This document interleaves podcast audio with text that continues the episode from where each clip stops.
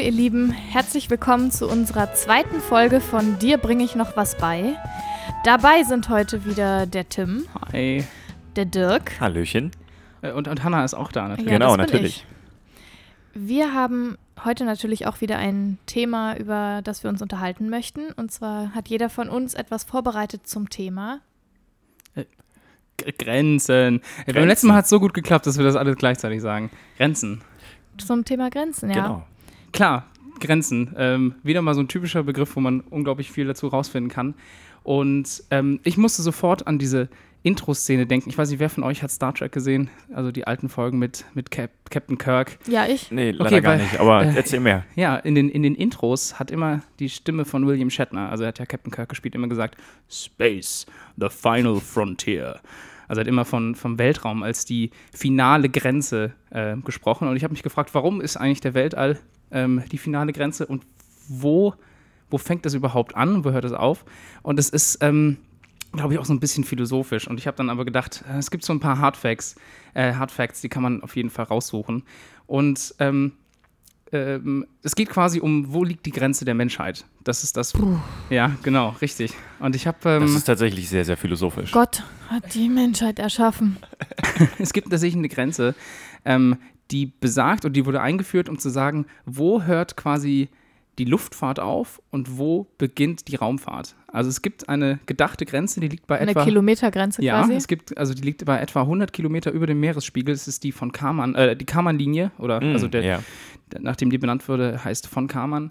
Ähm, wie gesagt, etwa 100 Kilometer über dem Meeresspiegel. Und die wurde eingeführt, ähm, weil man damals halt ähm, quasi eine Definition auch gebraucht hat. Wo kann ich quasi noch von Flugzeugen reden, die da unterwegs sind? Wann rede ich von, von Spacecrafts und so? Und man hat das dann berechnet, indem man gesagt hat, es gibt einen Moment, wo quasi die Luft, die wird ja immer dünner, das weiß man ja, die Atmosphäre wird dünner. Ähm, und äh, das heißt, ich muss immer mehr Energie aufwenden oder Geschwindigkeit aufwenden, damit ich noch Auftrieb generieren kann für mein Fluggerät. Ja, also das heißt, also ihr müsst euch das so vorstellen, es bringt mir nichts mehr. Also ich habe zum Beispiel Flügel am Flugzeug, ja, und die sorgen für Auftrieb ja. weil, weil ja durch, durch, durch die Luft quasi dieser Auftrieb ähm, entsteht. Aber die Luft ist so dünn ab 100 Kilometer, dass mir das nichts mehr bringt. Das quasi nicht mehr getragen wird. Also ich, ich ja, dass kein Auftrieb mehr quasi Ja, ja. ist, weil Genau. die Luft so dünn ist, dass man halt dann Ja. nicht mehr nach oben kommt. und das, dort wo das passiert, et, laut Berechnungen etwa 100 Kilometer über dem Meeresspiegel, das ist die Karman-Linie. Die trennt quasi, wenn man so will, die Erde vom Weltraum. Würde Das mich, ist quasi sozusagen die, die erste Grenze, oder? Wenn man so will, die erste Grenze der Menschheit. wür- würde mich aber auch äh, interessieren, ob das auch eine rechtliche Grenze ist. Ähm, pass auf, ja, es, das ist viel komplizierter, als ich dachte. Also das wurde mal festgelegt ähm, von der Fédération Aéronautique Internationale. Na klar. Ja, natürlich, die, Von die bekannte sonst? FAI. Aber die NASA hält sich zum Beispiel nicht dran. Die NASA hat eine eigene Grenze. Ähm, die haben nämlich gesagt, es liegt etwa äh, 20 Kilometer weiter drunter. Also bei 80? Ja, etwa, bei etwa 80 Kilometer, genau. Und die sagen auch, jeder, der diese Grenze überschritten hat, ist automatisch ein Astronaut. Also du kannst quasi auch Leute haben, die jetzt nicht unbedingt ähm, in einer Rakete zum Mond geflogen sind, Boah, geil. die dann als Astronauten gelten. Lass uns das einfach mal machen. Genau, wir, wir nehmen einen Heißluftballon und fliegen dann einfach ganz Mm, hoch und ich sind glaub, dann offiziell äh, Astronauten. ja, wird die Luft schon ein bisschen Ja. sau. Atmen wird schwer. Aber ähm, man kann jetzt natürlich streiten, also ist diese gedachte Grenze tatsächlich die Grenze der Menschheit? Und ich habe mal ein bisschen weiter geguckt. Wenn man jetzt Flat Earther wäre, ja, Äh, also super stopp mal. Warum sollte das, also warum sollte eine Grenze, die quasi Piloten von Astronauten trennt, die Grenze der Menschheit sein? nein, man könnte halt sagen, so, die Menschheit, ähm, die gehört zur Erde und quasi die Ausmaße der Erde sind quasi so die Grenzen, die, die da sind. Aber du hast natürlich recht, wir haben die ja schon überschritten. Ne? genau, Deswegen- also warum sollte das die Grenze der Menschheit sein, wenn die Menschen schon längst im Weltall unterwegs sind? also jetzt gehen wir, gehen wir noch davon aus, wir, wir hätten noch keine Flugzeuge gehabt, dann wäre das quasi äh, noch keine Raketen gehabt, um da drüber zu kommen. Dann wäre das so die erste theoretische Grenze Für die Menschen gewesen. vor, weiß ich nicht, 50 Jahren oder so war das vielleicht die, die erste Äh, Grenze. Nee, 50 nicht, nee. gerade 50 nicht, stimmt, gerade Das ist 50 schlecht, nicht. genau. Also vielleicht so äh, 60 oder 70 Jahren war das die Grenze der Menschheit damals. Also, naja, ja, wann hat man den ersten Satelliten hoch? Ist egal. Jetzt könnte man natürlich weiter sagen, also ich wollte eigentlich noch erzählen, dass die Flat Earther ja dann eine andere Grenze hätten, weil äh, da ist die Erde ja nicht, ähm, nicht rund, sondern eine Scheibe und dann ist es halt diese, diese große Eisschicht am Rand, über die man anscheinend in ir- warum auch immer nicht drüber kann. Ich glaube, die haben ge gedankliche Grenzen, glaube ich, wo die nicht über, über hinauskommen. Also, ja. Ja. Ähm, jetzt kann man natürlich auch sagen, du hast ja recht, das ist jetzt keine sinnvolle Definition. Man kann auch sagen, vielleicht ist die Grenze der Menschheit ähm, de- der Ort, wo, wo die Menschen am weitesten entfernt von der Erde unterwegs waren. Ähm, und äh, jetzt kann man natürlich sagen, momentan ist es ganz klar, das sind die Leute, die auf der ISS unterwegs sind. Ähm, zum Beispiel Alexander Gerst, der ja gerade da oben Kommandant Grüße, ist. Grüße. Ja, genau. Hey, Fall- Falls du uns Ja, hörst, genau, äh, Grüße du an machst einen Alexander. super geilen Job. Richtig. Danke. Und ähm, das sind etwa 408 Kilometer von der, von der äh, Oberfläche der Erde weg. Ähm, was okay ist, 408 Kilometer ist in Ordnung. Aber die Leute, die am allerweitesten weg waren, äh, das war die Besatzung der Apollo 13 im April 1970. Die Ah, haben ja. nämlich bei so einer dramatischen Rettungsaktion den, den Mond einmal umkreist ähm, und waren dabei satte 400.171 Kilometer weit von der Erde entfernt. Das ist schon ein Stückchen weiter. Das ist schon Auf ganz jeden schön Fall, weit, ja. ja. Ja. Also das sind die Menschen, die quasi die Grenze erstmal gesetzt haben, wie weit Menschen schon von, von der Oberfläche der Erde entfernt waren. Aber ich habe natürlich noch ein bisschen weiter geguckt. Vielleicht sagt man auch, die Grenze liegt dort, wo das am weitest entfernteste Objekt, was jemals von Menschen hergestellt Ah, wurde, okay. ist. Und das ist natürlich, Voyager. genau, Voyager 1, die Sonde. Ähm, die ist ja schon 1977 losgeschickt worden.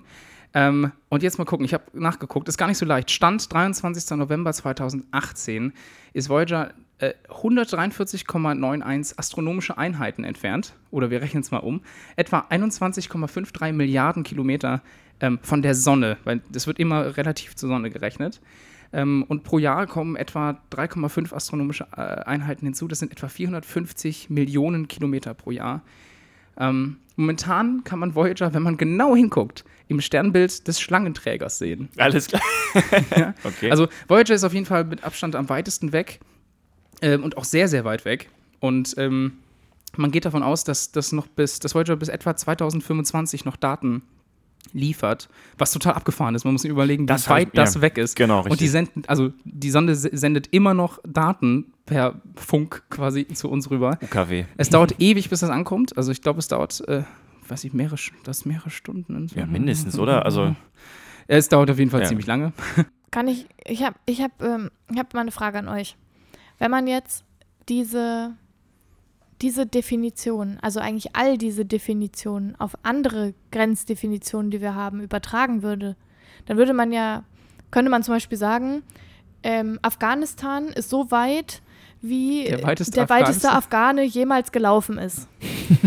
so, keine Ahnung. ja. Ähm, nicht besonders Was, allgemeingültig. was war jetzt deine Frage? Also Nee, meinst du jetzt einfach nur, du, ist- du meinst also diese Relativität genau, von Grenzen? also das ist irgendwie voll absurd, oder? Ähm, man hat sich, äh, also ich glaube, für, für, den, für den Weltall gilt halt ein bisschen was anderes. Man hat sich damals, ich glaube, Eisenhower hat das damals äh, ganz mitentschieden. Das ist äh, die Freedom of, es gibt Freedom of Space. Das heißt, ähm, es gibt keine Grenzen im Weltall, die, die irgendein Land für sich Noch beeinnahmen nicht? kann. Ja. Ähm, da muss ich mal gucken. Also ich, Trump möchte ja seine, seine, seine, seine Star Wars Space- Force haben. Space Force seine- möchte er haben, Space ja, Force.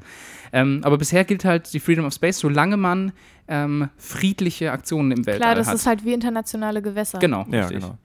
Ähm, und solange kann da oben, äh, gehört da oben niemand irgendwas, sondern es gehört der Weltgemeinschaft. Ist ja eigentlich auch so die, ein bisschen die Idee der NASA. Ne? Man hat ja absichtlich gesagt, hey, wir versuchen irgendwie äh, alle, alle Nationen der Welt da ins Boot zu holen, um eben nicht zu sagen, hey, die Amerikaner, denen gehört jetzt der Bereich um den Mond und den Russen gehört aber der Bereich östlich vom Mond oder so. Ja, aber ähm, also ich meine, wenn man, wenn man das quasi mit den, mit den internationalen Gewässergrenzen vergleichen würde, was ja vielleicht gar nicht so schlecht ist, dann müsste man aber ja eigentlich nicht von einer Grenze der Menschheit sprechen, sondern eigentlich von einer Grenze äh, der Welt oder also Naja, die Menschheit lebt ja erstmal auf der Welt.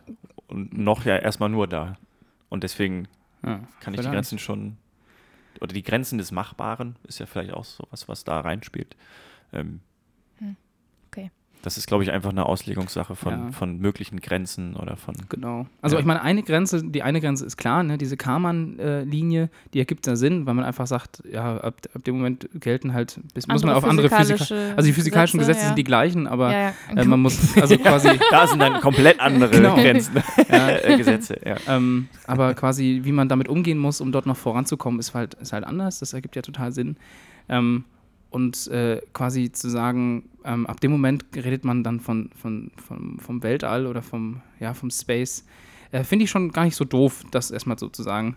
Und ich finde Weltall als, als Final Frontier, also als diese finale oder letztendliche Grenze zu sprechen, ist eigentlich auch ganz spannend. Ähm, ähm, weil es halt irgendwie stimmt. Ne? Also die Menschheit hat es irgendwie hingekriegt, alles äh, auf dem Planeten selbst so ein bisschen zu überwinden. Wir haben irgendwie riesige Ozeane überquert, äh, wir haben es geschafft, irgendwelche Berge zu über, überwandern und so.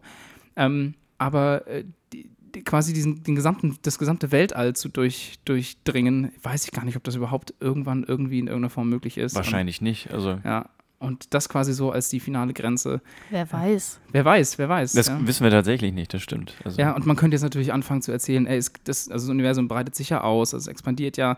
Äh, was ist eigentlich die Grenze des Universums? Ich habe das mich arg informiert, aber das geht, das ist so tief und so, so weird philosophisch dahinter. Äh, das ist super kompliziert. Wir gucken einfach mal. Vielleicht sind wir in zehn Jahren, haben wir ja Wurmlöcher gefunden und dann kommen wir problemlos auf die andere okay, Seite. Das, das wäre das wär schön. Ja, zehn Jahre wäre wirklich schön. Ich würde ja wirklich gerne mal ins All fliegen. Ich auch. Und auf jeden Fall einfach mal Schwerelosigkeit. Das, wär, das wird mir erstmal reichen. So ein Parabelflug, das wäre schon. Nee, ich will schon auf die Erde runtergucken. Was mich am allermeisten daran reizt, ist irgendwie dieses Gefühl der Abgeschiedenheit. Also ich habe das Tim zumindest schon mal erzählt. Es gibt so eine VR-Simulation vom Ja. ersten Mondflug. Ach nein, okay, und das da ist haben sie quasi cool. die, die Raumkapsel, mit der sie da gestartet sind, komplett nachgebaut. Und man, man, man ist halt VR, man sieht, man kann quasi sich komplett umgucken. Wenn man an sich runterguckt, steckt man halt in so einer Astronautenuniform.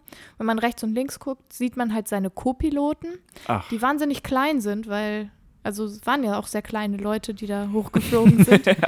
wow, okay. ähm, na, weil einfach nicht so viel Platz ist in so einer ja, klar, Rakete. richtig. Und dann steigst du in diese Rakete ein, siehst halt deine Hände und dann äh, schießen die dich zum Mond. Du fühlst das natürlich nicht, du siehst es ja nur, aber Ja. es wackelt halt alles und du hast halt die Original-Funksprüche von Mhm. damals.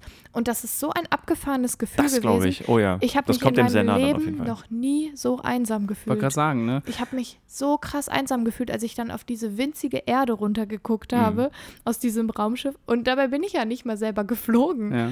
Aber das war voll, ich habe geheult. Ich fand es voll krass. Ja, Okay. Es gibt ja auch diesen bekannten Spruch in Space, nobody can hear you scream. Mhm. Ja, Ja, boah. Ja, spooky, aber das Ja. stimmt halt auch irgendwie, ne? Also, Ja.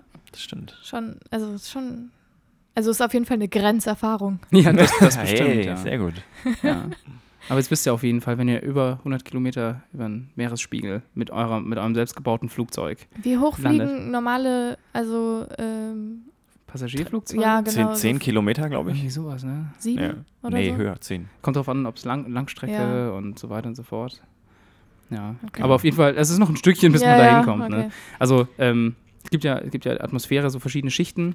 Ähm, Troposphäre, Stratosphäre. Genau, Atmosphäre. richtig. Und ähm, also die Karman-Linie ist in der vorletzten Schicht. Äh, die letzte ist ja die Exosphäre und die ist halt auch so ein bisschen ungenau, weil das ist quasi der Bereich, in dem unsere Atmosphäre sich quasi auflöst. Und das ist so ein Bereich zwischen, was sind das, knapp 700 Kilometer bis knapp 10.000 Kilometer von der Erdoberfläche weg, wo man quasi sagt, Quasi naja, wegdiffundiert. wo es genau, einfach. wo es einfach so, so wegdiffundiert. Und ähm, das könnte man natürlich auch als Grenze festsetzen, aber ähm, die Karman-Linie ist schon mal ein guter, schon mal ein guter Anfang. ist Ja, aber die NASA Grenzen sagt, auf jeden Fall. Nö, Ja, die NASA halt, ne? Ja. Ja. ja. ja, Naja, gut. ich hoffe, ihr habt das gelernt. Auf jeden Fall. ja, auf jeden Fall.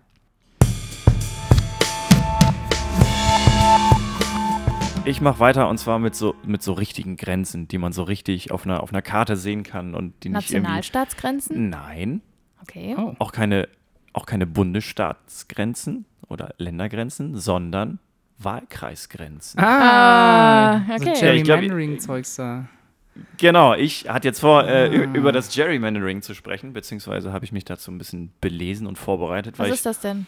also das Gerrymandering ist ähm, das bewusste Verschieben von, von Wahlkreisgrenzen, um ähm, quasi die eigene politische, ähm, das eigene politische Publikum quasi so äh, zu verschieben, dass man halt äh, Wahlen oder die nächsten Wahlen dann voraussichtlich gewinnt. Also das macht man hauptsächlich mit, mit Wählerdaten aus gewissen Bereichen.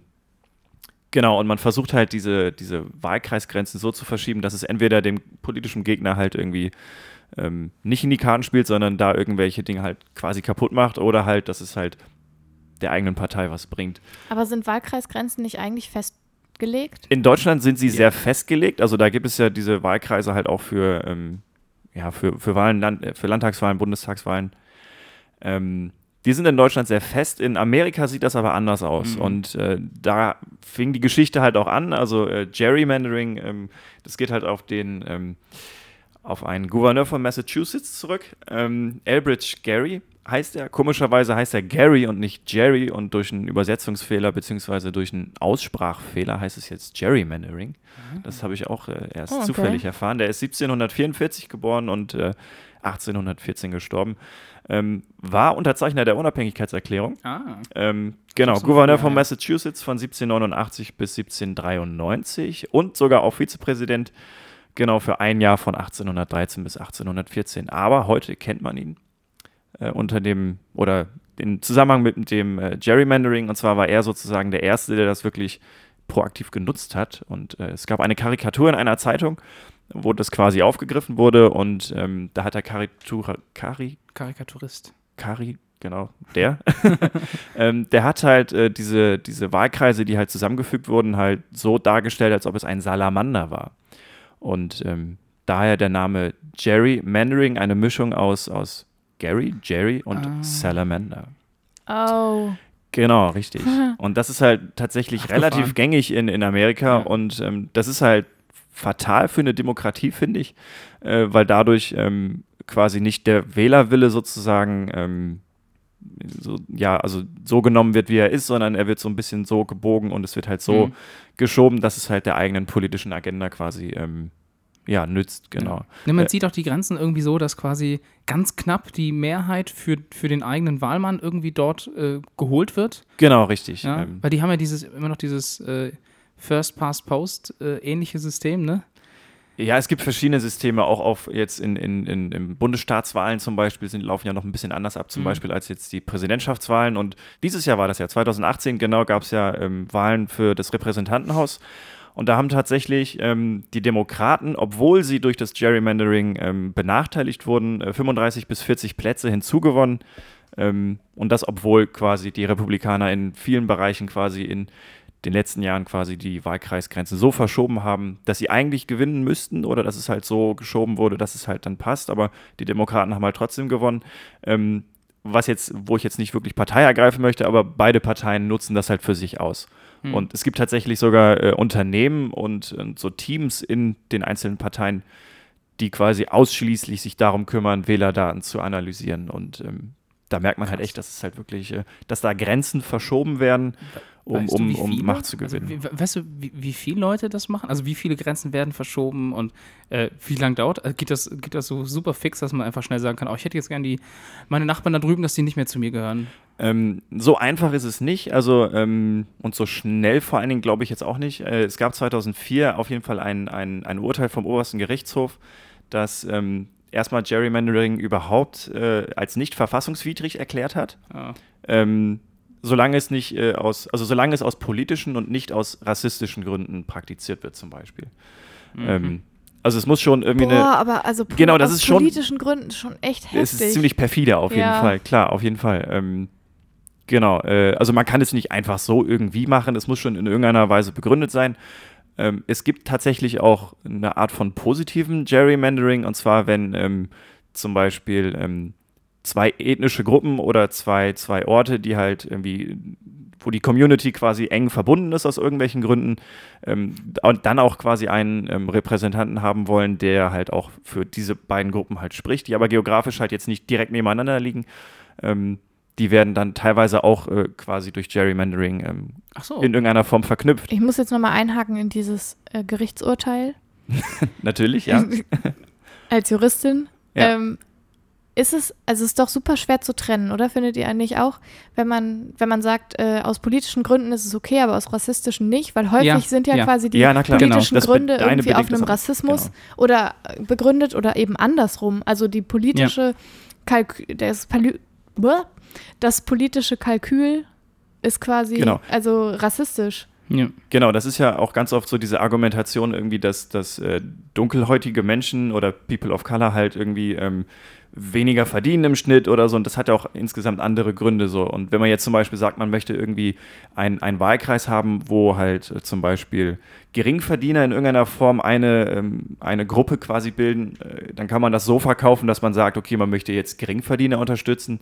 Dabei sind es dann hauptsächlich irgendwie Schwarze, die man halt dann nicht irgendwie in der eigenen Wählerschaft haben möchte, weil man vielleicht ein Republikaner ist und dann damit rechnet, dass die. Genau, zum Beispiel. Ähm, ja. Genau, also aus diesen Gründen kann man das so ein bisschen schieben. Das ist natürlich auch wieder sehr perfide, aber es gab halt diesen Richterspruch, der halt gesagt hat, dass es halt aus äh, politischen Gründen okay ist, aber aus rassistischen Gründen natürlich nicht. Ja, aber äh, umso besser, wenn jetzt in, bei den letzten Wahlen die Demokraten trotz dieses Rumgeschiebes äh, der Republikaner ja, genau. gewonnen haben. Auf jeden Fall. Also als ich das zufällig dann halt auch gelesen habe, dachte ich, dass dann der politische Wille dann halt doch irgendwie grenzenübergreifend quasi dann, oh. äh, genau, sozusagen ähm, bei den Menschen dann doch ankommt und dadurch dann doch sich Dinge verändern können, halt ja, auch vielleicht zum Positiven. So muss das auch sein. Auf jeden Fall.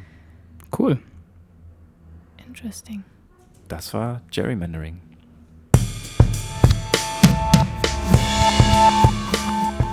Ich habe ein feministisches Thema für euch. Und zwar ist heute zufällig, also heute ist der 25. Ja, 25. November. November. Und heute ist äh, der Tag zur Beseitigung von Gewalt gegen Frauen.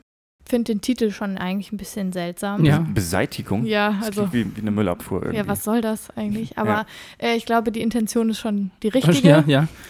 Ähm, genau, und ähm, bei mir soll es heute um körperliche und verbale Grenzen gehen. Vor allen Dingen mit sexistischem Bezug sozusagen. Wo fängt es eigentlich an? Mhm. Also wann, wann ist was schon grenzüberschreitend? Ich habe mir überlegt, wenn man ganz früh anfängt und wenn man schon auf Kinder zum Beispiel guckt, dann ist es ja häufig so, ach, gib doch der Tante mal ein Küsschen. Mhm, ja. Oder der Onkel, der klapst mal auf dem Popo, auf dem Windelpopo mhm. oder so, ne? Also das ist irgendwie, finde ich tatsächlich auch schon eine Grenzüberschreitung in der Kindererziehung.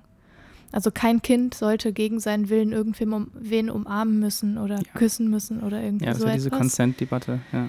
Genau, also das ist quasi, also es fängt quasi schon frühkindlich an. Und es ist jetzt ja auch tatsächlich so, dass ähm, die, die Daten für 2017 da sind, äh, bezogen auf Gewaltverbrechen äh, und vor allen Dingen auch auf sexualisierte Gewalt. Ähm, und die sagen ja, dass alle 2,5 Tage 2017 eine Frau durch ja. ihren Ex-Partner oder Partner, oder Partner ja. Montag, äh, Donnerstag und Sonntag oder so. Ja, ermordet ja. wurde. Das ist ja quasi der Inbegriff der Grenzüberschreitung, der körperlichen Grenzüberschreitung. quasi die finale Grenze. Genau. Mhm. Und äh, weil also in also 139.000 äh, Bedrohungen und Misshandlungen durch Ex-Partner und Partnerinnen ähm, wurden quasi 2017 angezeigt und äh, vier von fünf Fällen waren quasi die Opfer weiblich. Mhm. Finde ich schon, also finde ich schon irgendwie bezeichnend. Auf jeden Fall. Und die Dunkelziffer ist wahrscheinlich dann auch genau noch größer. Also äh, die Dinge, man die dann nicht. Man vermutet, dass genau. die Dunkelziffer fünfmal höher ist. Ja. Fünfmal gleich. Das wow. ist halt brutal. Ja, okay. Dann hast, bist ja. du schnell bei 500.000. Ja, das ist ganz schön, äh, ganz schön krass. Also es sind 147 Frauen getötet worden. Mhm. Ähm, und 68 Prozent äh, der Täter waren quasi deutsche Staatsbürger. Mhm, ja. Genau, und es zieht sich halt durch alle äh, Gesellschaftsschichten. Und ähm, ich habe mich halt gefragt, äh, warum sind, also warum gibt es eigentlich diese Grenzüberschreitungen noch so krass von, also häufig von ja. Männern gegenüber Frauen? Und ähm, die, die Antwort ist natürlich das Patriarchat. ähm, ja. Äh, vor allen Dingen auch äh, nicht nur deshalb, weil, weil Männer äh, einfach weniger Respekt vor Frauen haben und Frauen quasi immer noch gesellschaftlich schlechter gestellt sind und ähm, ja, also es schwerer haben, sich durchzusetzen und so weiter, sondern auch deshalb, weil Männer selbst unter dem Patriarchat quasi leiden. Weil eine Studie hat quasi äh, sich angeguckt, ähm, wer sind denn eigentlich die Opfer von häuslicher Gewalt? Hm. Also welche Frauen werden Opfer? Und man hat herausgefunden, dass es häufig ein Bildungsgefälle gibt. Häufig sind es einfach Frauen, die gebildeter sind als ihre Partner. Und das finde ich total interessant, weil ähm, das quasi äh, impliziert, dass die Männer in ihrer quasi in ihrer Hilflosigkeit auch, wenn in Situationen, wo es zum Beispiel Streitigkeiten gibt oder so etwas, äh, sich äh, quasi in diesem, in diesem Patriarchat und diesem stereotypen Männerbild quasi verletzt fühlen, was überall äh, immer noch propagiert wird. Der Mann, der darf nicht also Schwach Schwäche zeigen, ähm, er muss überlegen sein, er demonstriert Macht XYZ. Mhm. Äh, und vor allen Dingen, wenn dann die, die Partnerin auch noch äh, bildungstechnisch überlegen ist und, und vielleicht verbal, auch, genau, ja. argumentativ überlegen ist, dann kommt es zu solchen gewalttätigen Übergriffen. Und das finde ich halt total krass. Hat die, hat die Studie sich auch angeguckt, quasi, welcher Grund angegeben wurde für die, für die Gewalttat?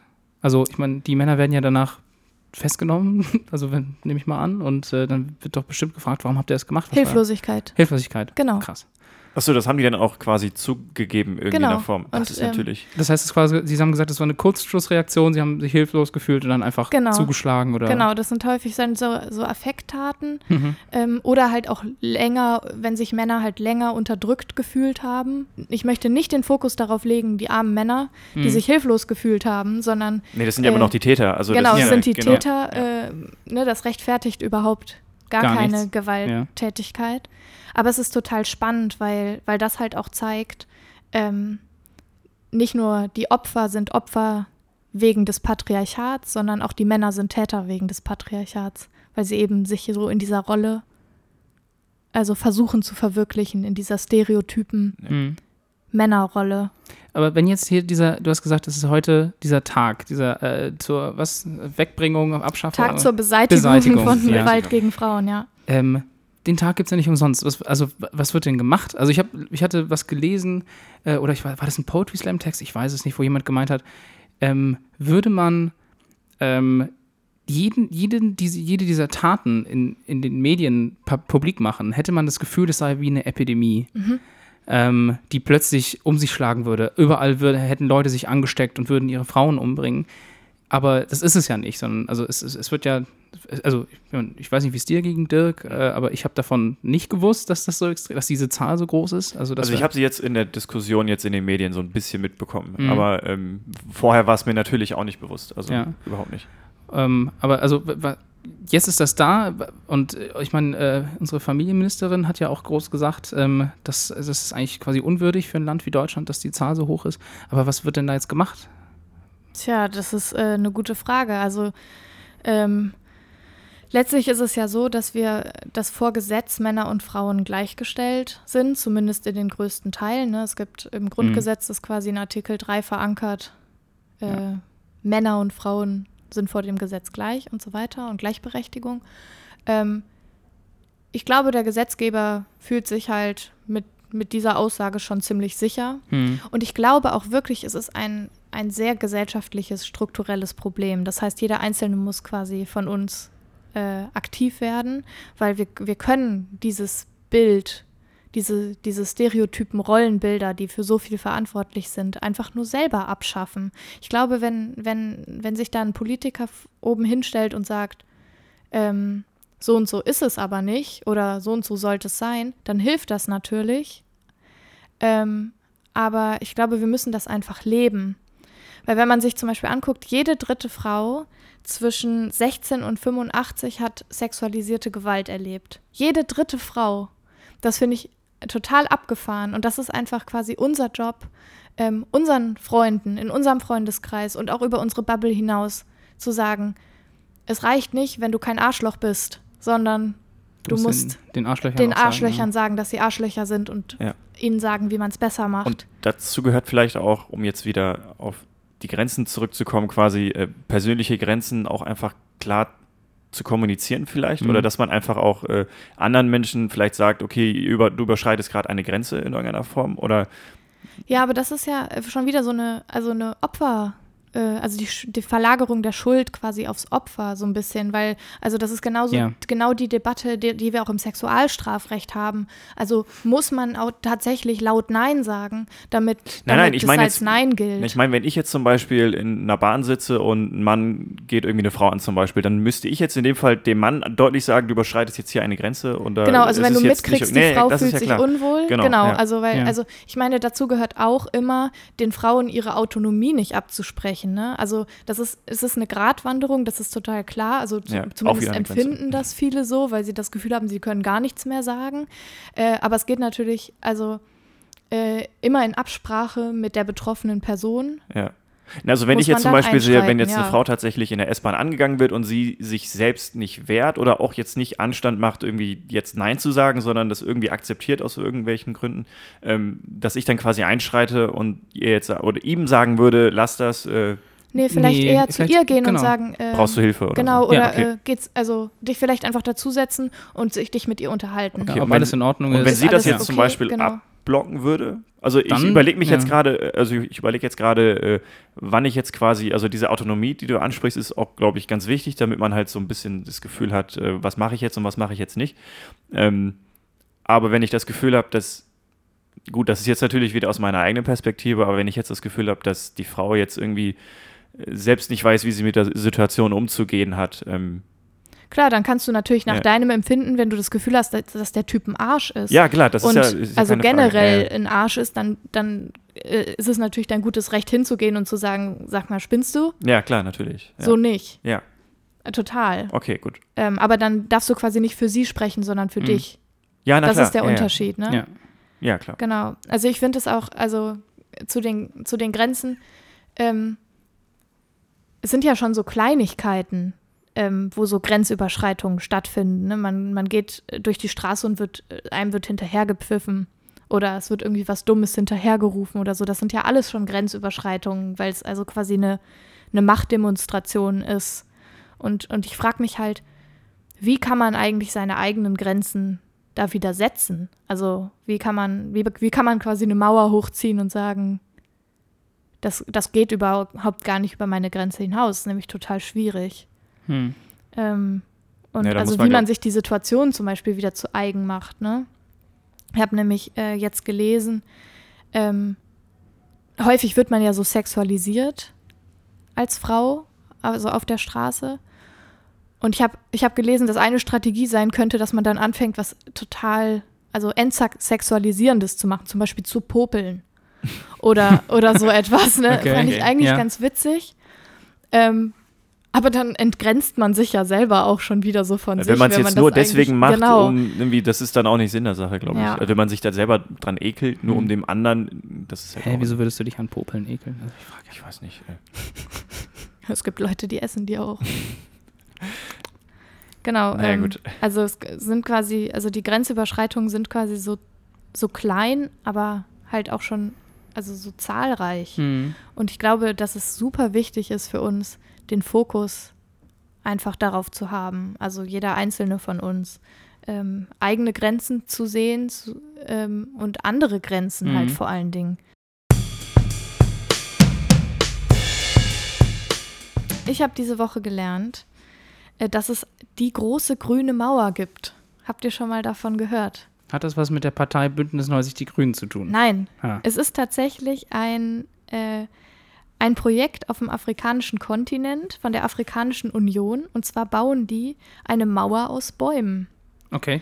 um quasi die Wüstenbildung zu, Ah, ähm, ja, also Einzudämmen. einzudämmen. Und, weil sie einfach viel zu viel Wüste haben. Und das ist ja super unfruchtbar, das Land. Und deswegen haben sie äh, durch 20 afrikanische Länder also vorgehabt, eine 15 Kilometer breite und 7500 Kilometer lange Mauer aus Bäumen zu bauen. Und, und wo ist, also wahrscheinlich Subsahara irgendwo, ne? Genau. Also, ja. Ähm, also es geht, ist quasi, äh, läuft einmal von äh, West nach Ost, Afrika sozusagen. Ähm, sollte ursprünglich halt mal durch Senegal, Mauretanien, Mali, Burkina Faso, Niger und so weiter gehen. Klar. Und ähm, ist 2007 gestartet. Bis jetzt sind erst 15 Prozent der geplanten Bäume gepflanzt.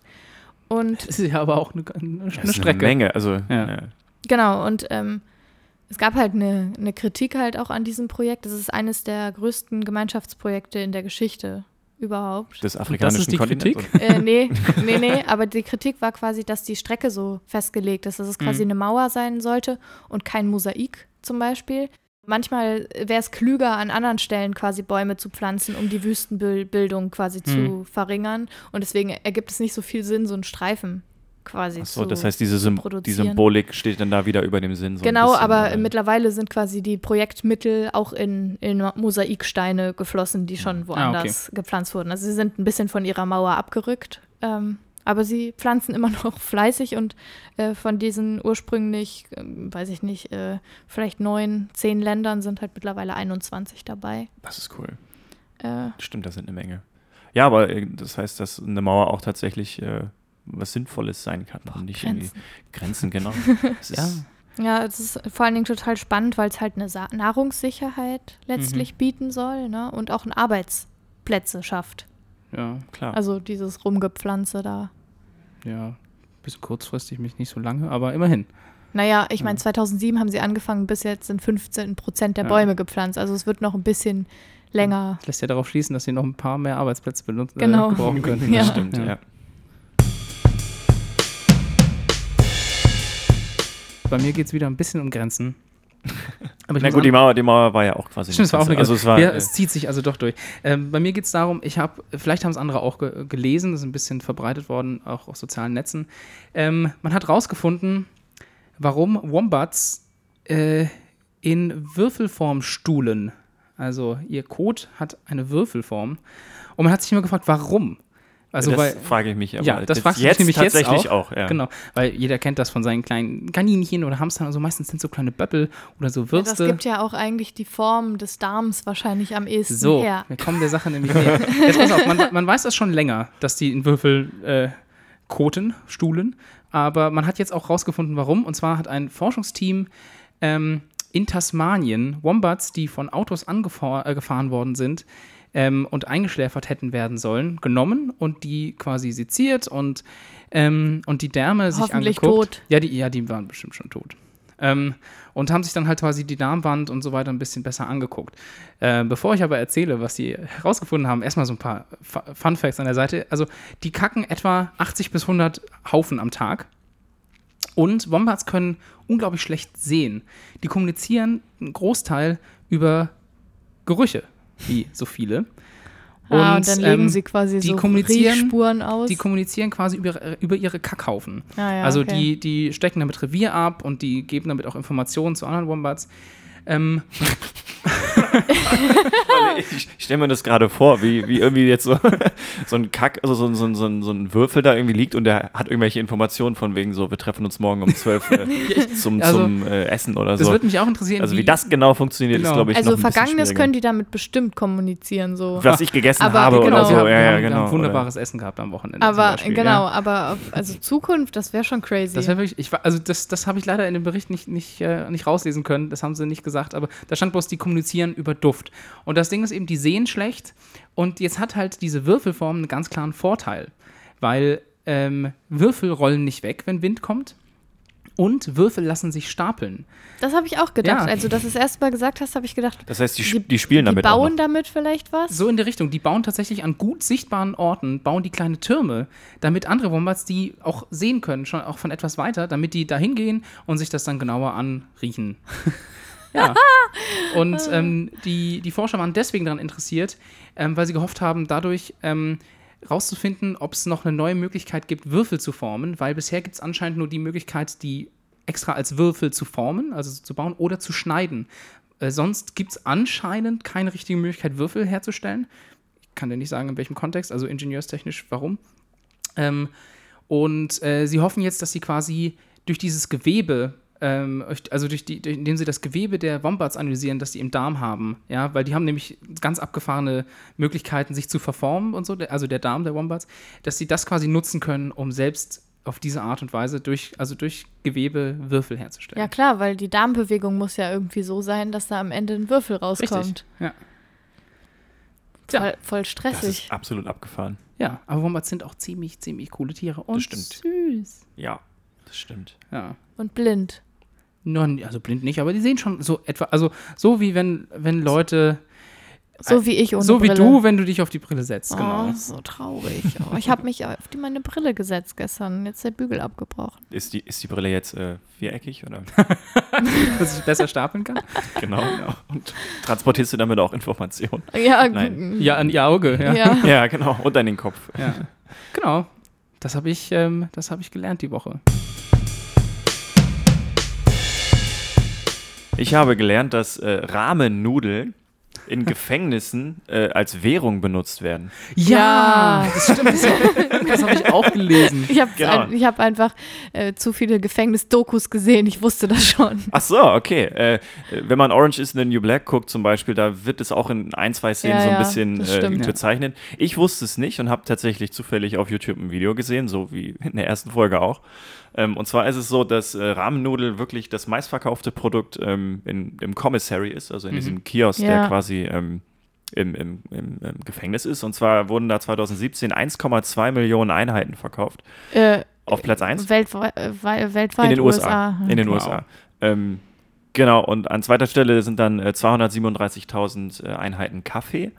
Ähm, Mhm. Genau, und das hat halt tatsächlich mehrere Gründe. Also einerseits natürlich äh, kannst du Rahmennudeln wunderbar essen. Das ist ja auch erstmal deren... Sogar, Klar. sogar ohne heißes Wasser. Man kann die auch so snacken. Gibt ja manche Leute, die machen Ja. das. Ja, ich finde es ein bisschen Ich find's auch nicht ekelhaft, so lecker, aber, aber man äh, kann's machen. Genau, also die Ja. Gefängnis, die kochen sich damit halt tatsächlich Suppen, also normal wie halt Rahmennudeln auch sind.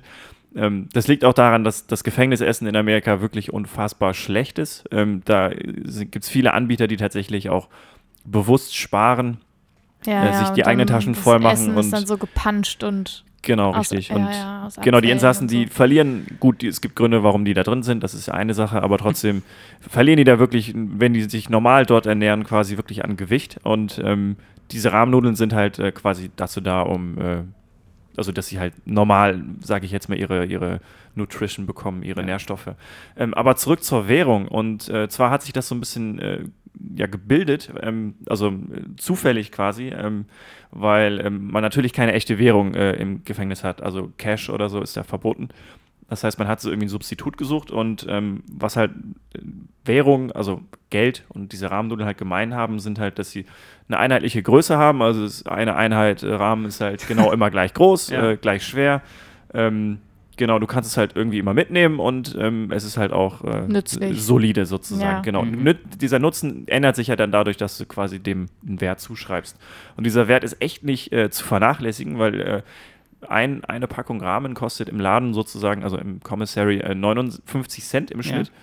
Und für zwei Rahmen kann man sich schon auf dem Schwarzmarkt einen Pullover kaufen, der normalerweise 10 Dollar kosten würde. No way. Genau, und das ist halt Hä, unfassbarer Wert, das? Wertanstieg. Ähm, nein, weil, du dann einfach. muss es du, ja du, limitiert Rahmen geben. Also dann ja, genau. Also es Ja. gibt einen gewissen an, eine gewisse Anzahl an Rahmen halt in einem Gefängnis sozusagen. Ja, Klar okay. kommen da immer wieder Dinge dazu, aber dadurch, dass du diesem, diesen Nudeln quasi einen Wert zuschreibst, hast du quasi eine Währung. Und weil du sonst keine Währung hast, ist es quasi äh, imaginär. Klar, aber wenn es jetzt quasi ähm, äh, ohne Begrenzung Nachschub gäbe, Dann hättest du irgendwann Inflation Genau, dann sozusagen. gäbe es eine Inflation Genau, und dann würde es alles überhaupt keinen Sinn mehr ergeben. Genau, die gibt es aber nicht. ja, ja, okay. Ähm, genau, Früher normalerweise. Zigaretten, ne? Genau, Zigaretten Ja. sind mittlerweile oder allgemein Tabak ist halt, ist rauchen, halt ne, verboten. in Genau, richtig, in vielen Gefängnissen. Also Das ich ist wie mit Bitcoins verbieten. Das ist eigentlich genau das Gleiche, nur anders.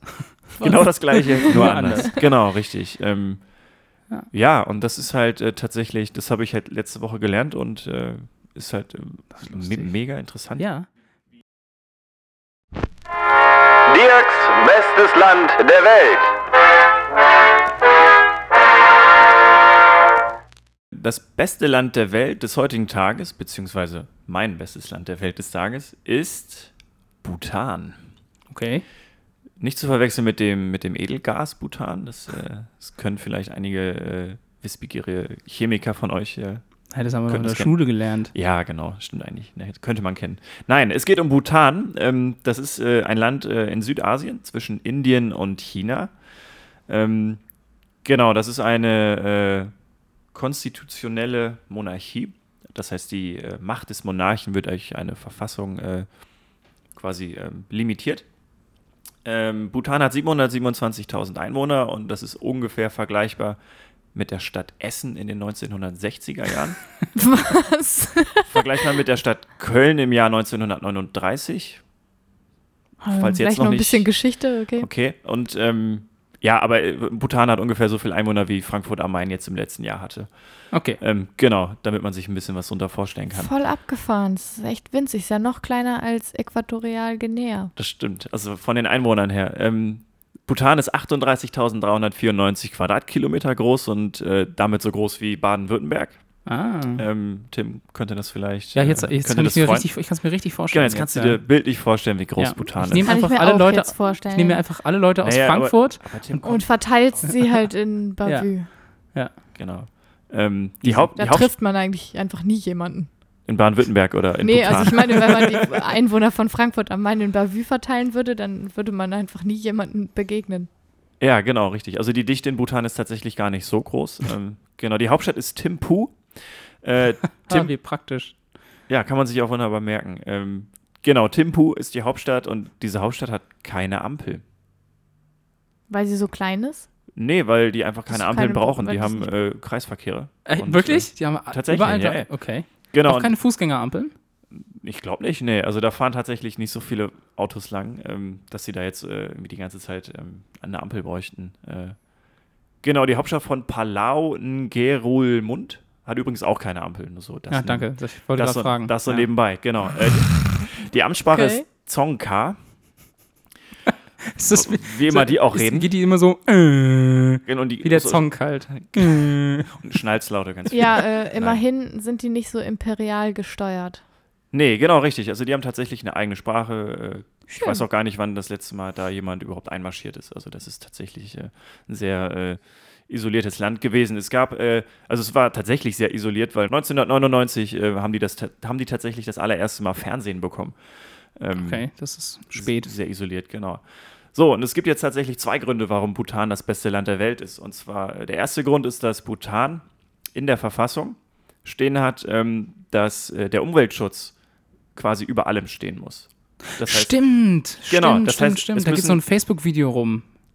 Krass, es es ist, ist halt nicht nur ein Facebook-Video, sondern äh, also der ehemalige Ministerpräsident hat tatsächlich zum Beispiel auch einen TED-Talk gehalten zu Bhutan. Kann ich wirklich nur empfehlen, sehr inspirierender Mann.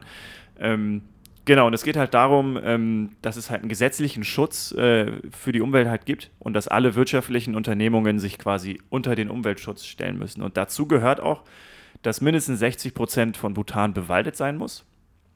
Ähm, genau, und aktuell sind es über 70 Prozent, die bewaldet sind. boah, voll krass. So was bräuchten wir auch mal hier.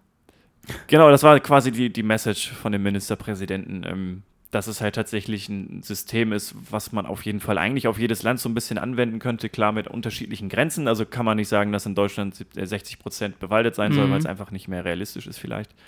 Ähm, weiß ich nicht. Äh, mir ist das ein Grund, warum Bhutan auf jeden Fall ähm, das beste Land der Welt ist. Der zweite Grund ist, ähm, dass äh, obwohl Bhutan eins der ärmsten Länder der Welt ist, ähm, sich der äh, ehemalige König Yigme Singye Wangchuk äh, sich gedacht hat, dass das wirtschaftlicher Erfolg oder der BIP sozusagen nicht das ist, was quasi das Leben ausmacht, sondern dass es das Glück ist. Und der hat ähm, offiziell 1961 das Bruttonationalglück eingeführt. Ja. Da wurde extra eine Kommission Oh. quasi gegründet, genau, die regelmäßig in fünf Jahresabständen quasi die Entwicklung des Landes steuern soll. Und das, ähm, Setzt sich das noch fort? das natürlich, also es wird jetzt alle fünf Jahre, Okay. gibt es da en Entscheidungen, die halt quasi für das, für das Land halt wichtig sind. Und ähm, genau, dieses Bruttonationalglück äh, setzt sich halt aus vier Säulen zusammen. Ähm, die erste Säule ist gerechte wirtschaftliche Entwicklung, die zweite ist Förderung einer guten Regierungsführung. Der, äh, die dritte Säule ist Bewahrung traditioneller und kultureller Werte, Ja, was die okay. tatsächlich sehr hoch schreiben, äh, sehr hoch stellen. Und natürlich Schutz der Umwelt. Okay, das Und- ist aber gar nicht mal so.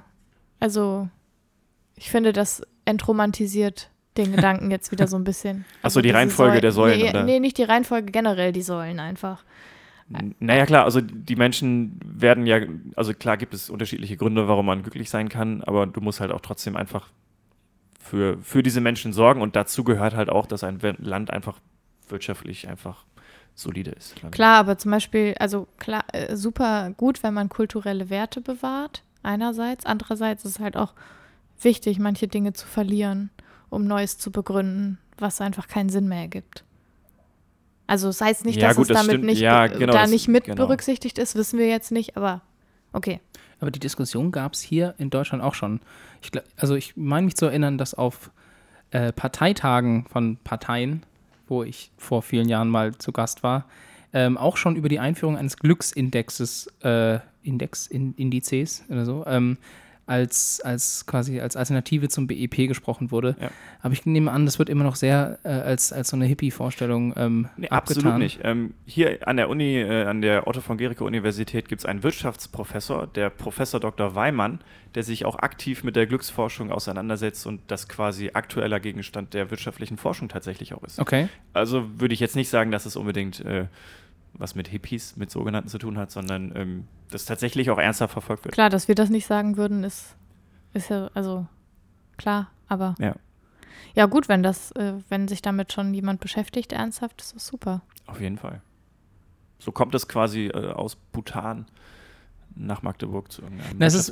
Also ich meine, es ist mal schön zu sehen, dass das halt in dem ganzen Land auch funktioniert. genau, äh, richtig. also- ähm, Aber ja. das Land ist halt auch wirklich, wirklich, also hat echt wirklich viel weniger Einwohner. Ich weiß, also, Genau, in dem kleinen Kosmos kann das Genau. alles funktionieren. Ähm, aber ist ja auch schon mal gut, es muss ja irgendwo auf anfangen. jeden Ne? Fall. Ja. Ähm, der Ministerpräsident Voll. hat auch äh, jetzt nicht bezogen auf das Glück, aber auf die Umwelt, auf den Umweltschutz halt auch gesagt, dass das, ähm, das Bhutan nicht äh, carbon neutral ist, sondern äh, Ja. carbon positive. ja, irgendwie sowas. Also quasi äh, äh, CO2 quasi wieder bindet und dann ähm, Ja, genau. quasi aus dem System nimmt sozusagen. Also alles Genau.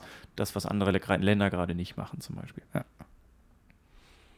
Spannend. Schönes Auf jeden Land. Fall, das, das war Bhutan. Aber das klingt eigentlich, also ich habe, das hat jetzt Lust darauf gemacht, da hinzufahren.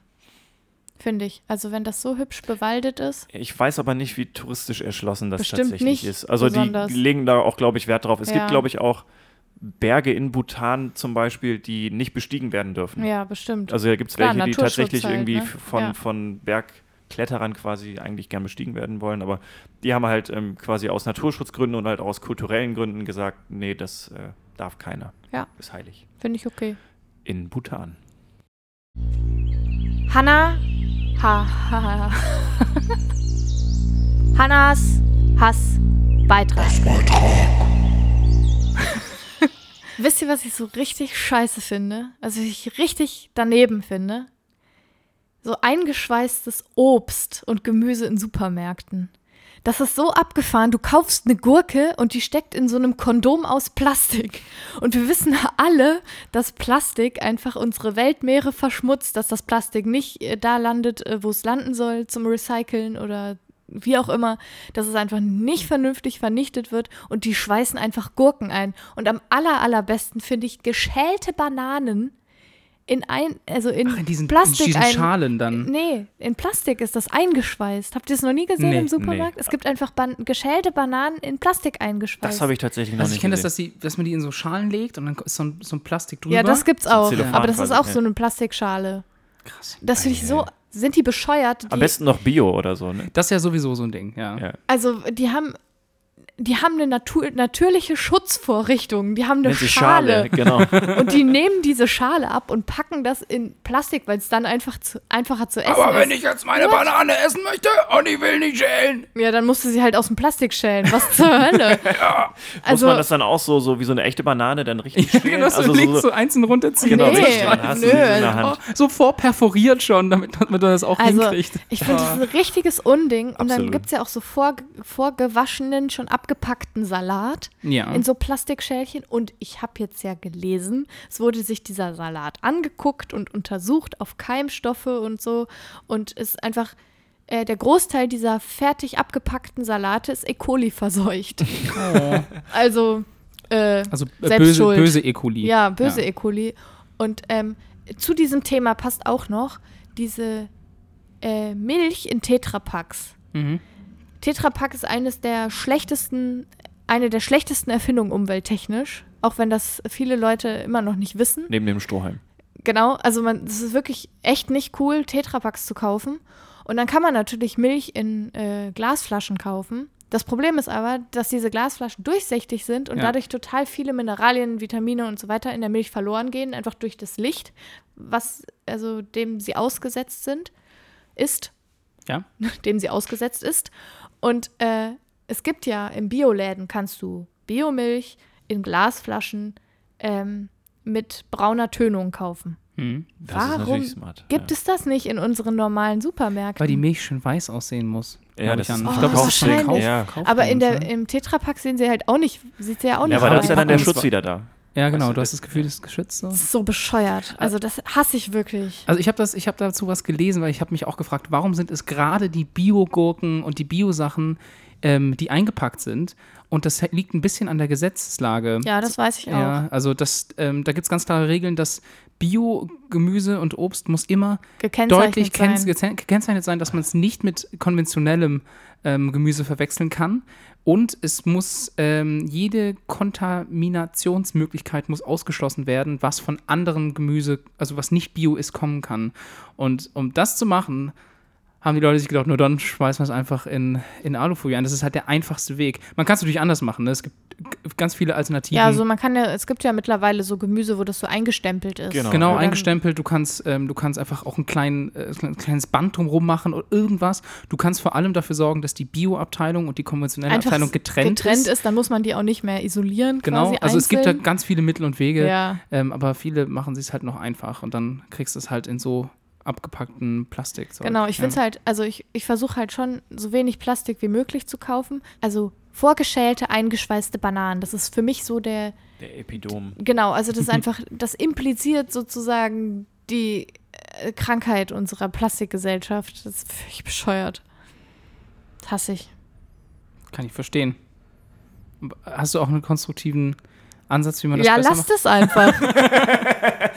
Ja. Also die Leute sind wirklich so faul geworden. Ich finde es frech. Ich finde es richtig, richtig dreist, wenn man das kauft. Das stimmt. Punkt. Toll. Toll. Toll. Tims Tipps. Mein Tipp für diese Woche ist eigentlich ein Tipp, den die meisten schon kennen könnten.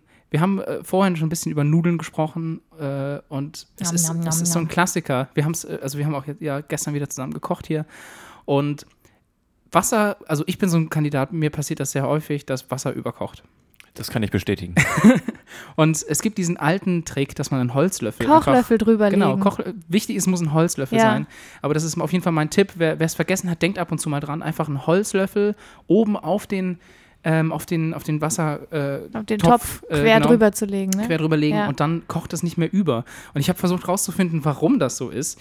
Ähm, und äh, hab, es war gar nicht so leicht. Es, ist, also, ich- es, gibt, es gibt wohl einen Beitrag in der ARD, der ist aber nicht mehr verfügbar online. Screw you, Mediathek! ähm, und äh, habe dann aber auch auf, auf, auf so Foren, so Physikerforen gesehen, es gibt verschiedene Meinungen dazu. Es gibt die einen, die sagen, es funktioniert einwandfrei, die anderen sagen, es funktioniert nie. Aber Hast generell du es denn schon mal ausprobiert? Weil Klar, ich, benutze das ganz okay. oft. Ich mache das ganz oft äh, und es funktioniert. Also mir ist es noch nie übergekocht, wenn ich den Löffel drauf hatte. Ähm, ich vergesse aber einfach ganz häufig, den Löffel draufzulegen. Aber ganz ehrlich, wie oft passiert es, dass ähm, Topf überkocht, der keinen Deckel hat? Das also ist- das genau, ist das nämlich, ist das Ding. denke ich mir halt, man setzt halt den Deckel drauf, damit man Energie spart. Richtig. Und jetzt, das ist nämlich die Sache, der beste Trick, den, von dem alle sprechen, ist, ähm, du willst natürlich nicht den Deckel weglassen, weil sonst Genau. dauert es einfach länger und du verbrätst Energie. Ja. Aber äh, was du einfach machen kannst, ist tatsächlich den Deckel oben auf diesen Kochlöffel noch drauf machen. Das heißt, es bleibt überall ein kleiner Spalt Mhm. übrig, aber es wird immer noch sehr viel Energie gespart.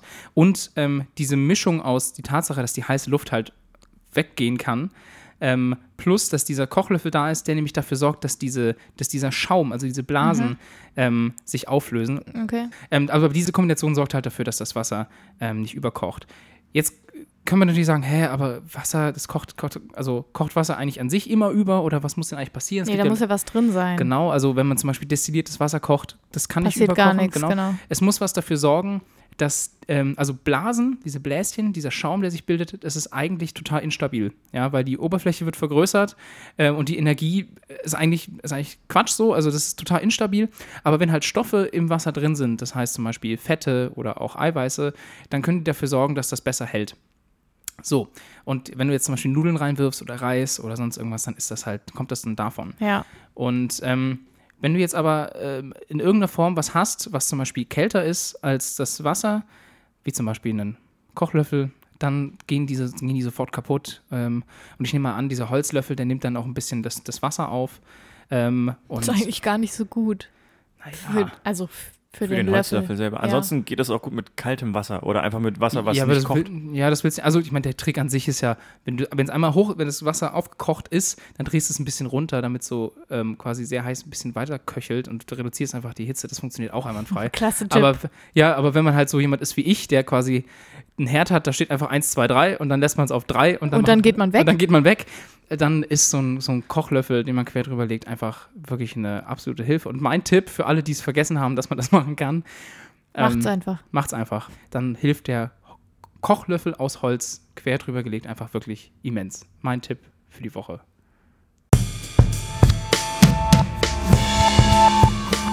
Ja, äh, das war jetzt die zweite Folge von äh, Dir bringe ich noch was bei. Heute ein bisschen ernster als letztes Und Mal. auch ein bisschen länger. Fand ich aber eigentlich ganz gut. Ja. Ähm, genau, und äh, für die nächste Folge haben wir uns äh, etwas zum Thema absolute Katastrophe überlegt. Genau, das klingt sehr martialisch, wird es vielleicht auch. Ähm, Genau, also wenn ihr die absolute Katastrophe hören wollt, dann äh, schaltet nächstes Mal wieder ein. ja, vielen Dank fürs Zuhören. Ähm, ich bedanke mich bei, bei Tim und bei Hanna Und ich Ja, bei Dirk. Danke, Dirk. Ja. und äh, bis zum nächsten Mal. Genau, mach's gut. Ciao. Bye.